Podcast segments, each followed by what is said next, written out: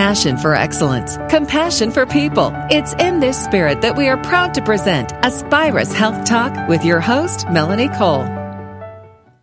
What kind of medical care would you want if you were too ill or hurt to express your wishes?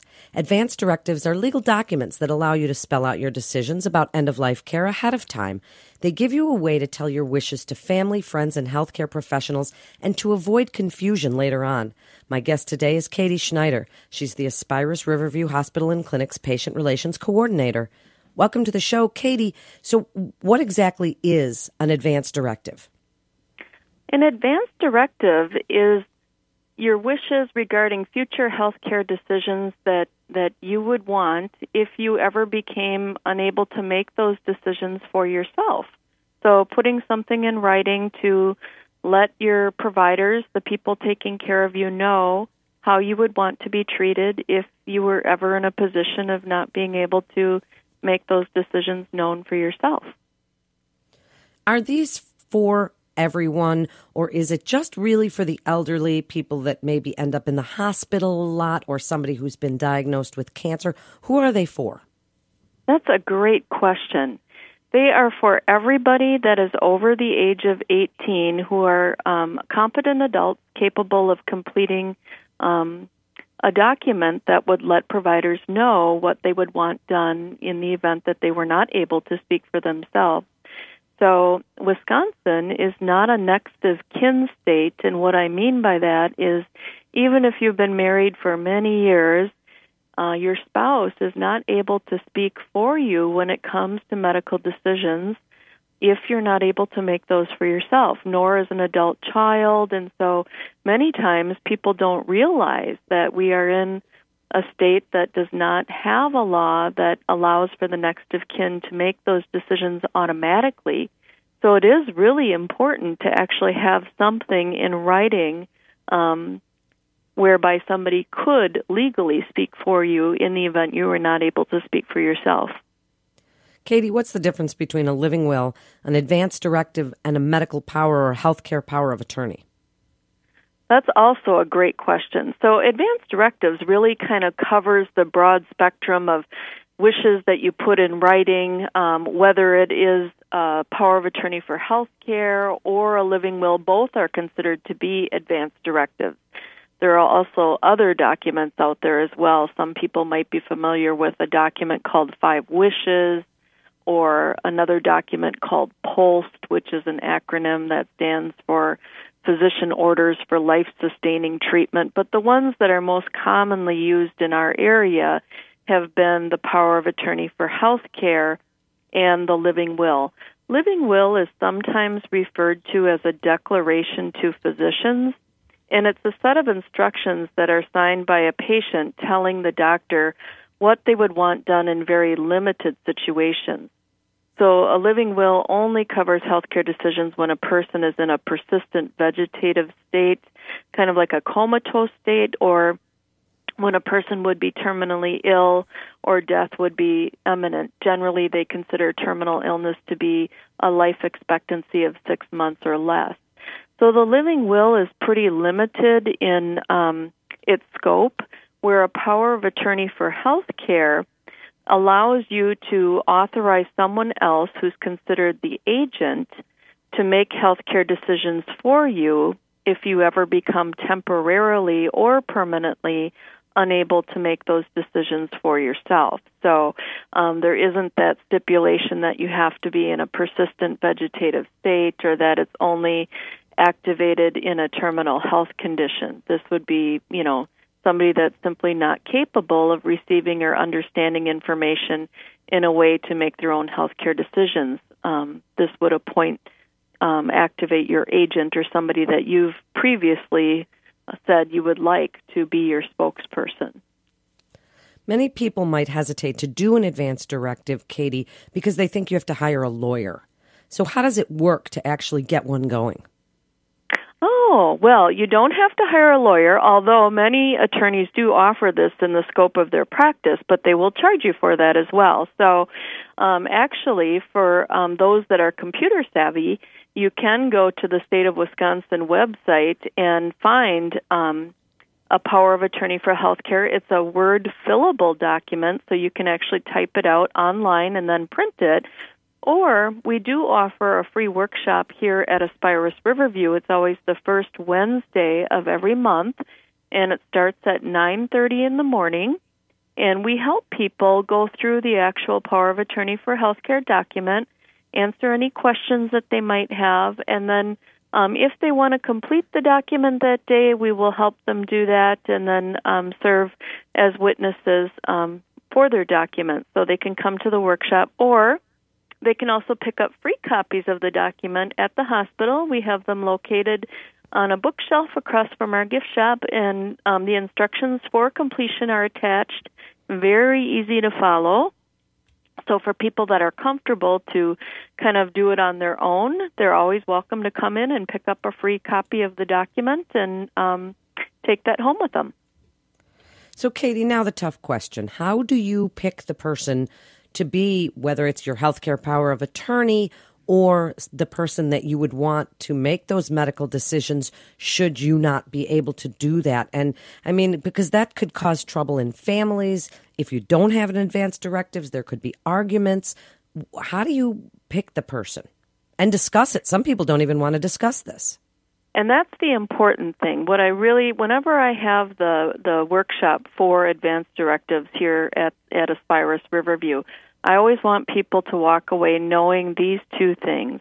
Number one, don't complete the document and make the mistake of not having the conversation with your agent or agents about what you would want done or not done if you were ever unable to speak for yourself. Because the idea behind the document is not that this person is now making the decision for you the idea is that you have already decided what you would want done or wouldn't want done, and you've communicated that to your agent, who is then your spokesperson.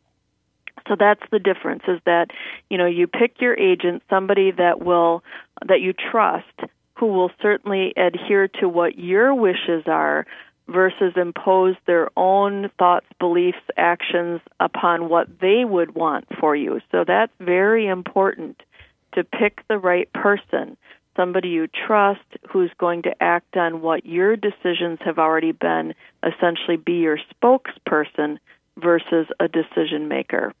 And it's really a gift to the people that care about you to have that in place ahead of time so that they're not the deer in the headlights looking like, oh my goodness, what would this person have wanted? We never had the conversation. And so they're trying to search, you know, for what would be the best thing to do.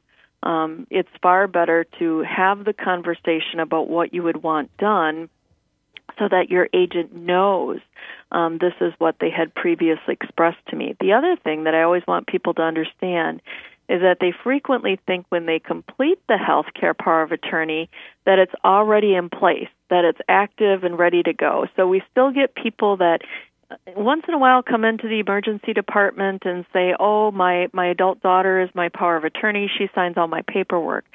That's not the case.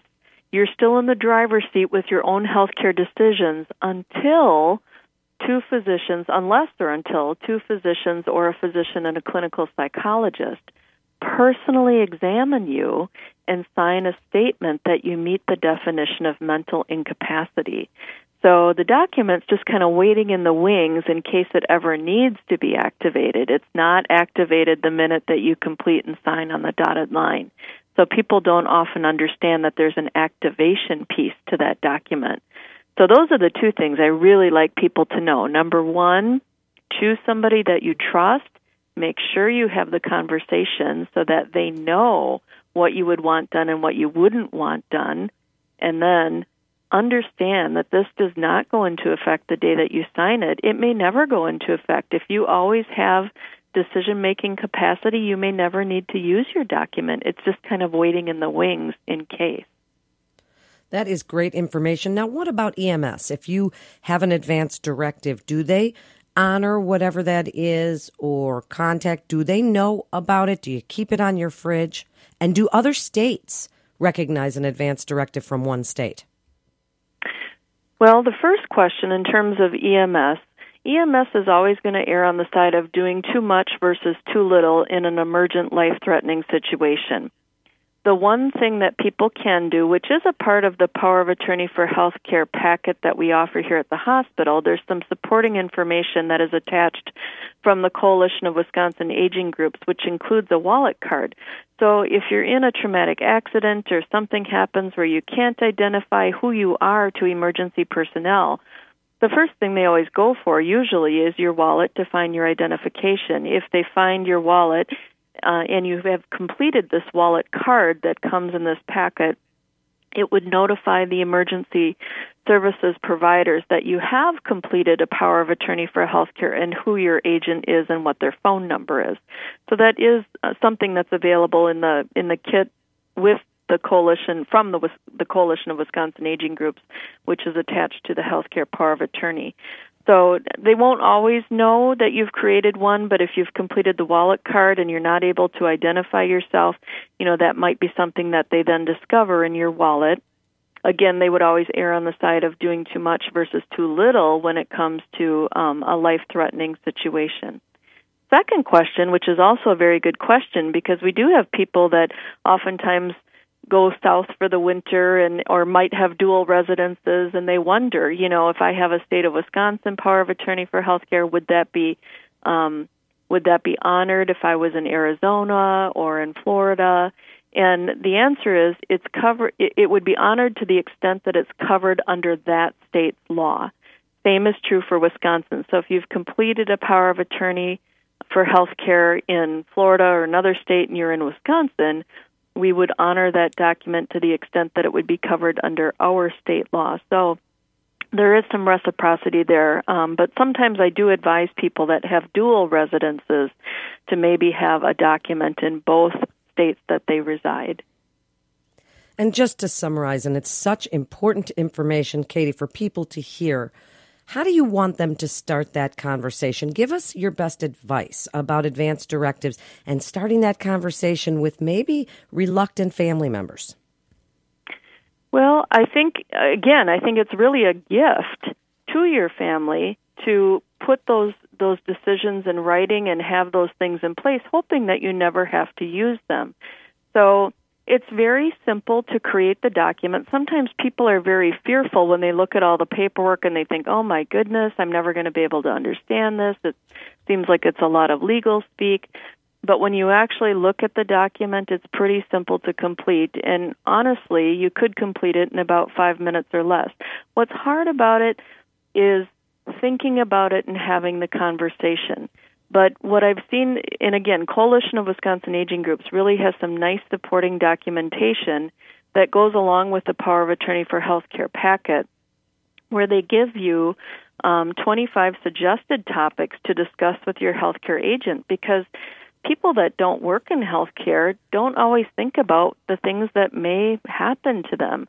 Who wants to think about that stuff? But this gives you a starting point where you can sit down and and say, "Gosh, if my kidneys all of a sudden stop working, you know, is is kidney dialysis something that I would consider and under what circumstances?" and kind of leads you through those conversations. So it's not a part of the legal document, but it gives you that good starting place to have the conversation. And I see people actually take notes on those sheets just to kind of jog their memory. The important thing is, though, is that you revisit the document and you revisit those conversations because there's a whole lot that can change over the course of sometimes a short period of time with regard to somebody's health care. And what you've decided maybe a year ago or two years ago now you think very differently about. And so you, it's not one of those things that you can just put away and forget about. I think you have to have those conversations over again and say do i still feel the same way that i did when i completed my document? And maybe you want to complete a new document if you feel differently. Um, completing a new document is very simple. And um, like i say we can complete it in probably less than 10 minutes um, and then any new document would supersede an, an older document that you would have in writing. But it's important to keep track of where you've given copies of that document so that if you do create a new document, you can make sure that all the places that had the older document now have the more current version. Thank you so much, Katie, for being with us today. This is Aspirus Health Talk with Aspirus Health System. And for more information, you can go to aspirus.org. That's aspirus.org. This is Melanie Cole. Thanks so much for listening.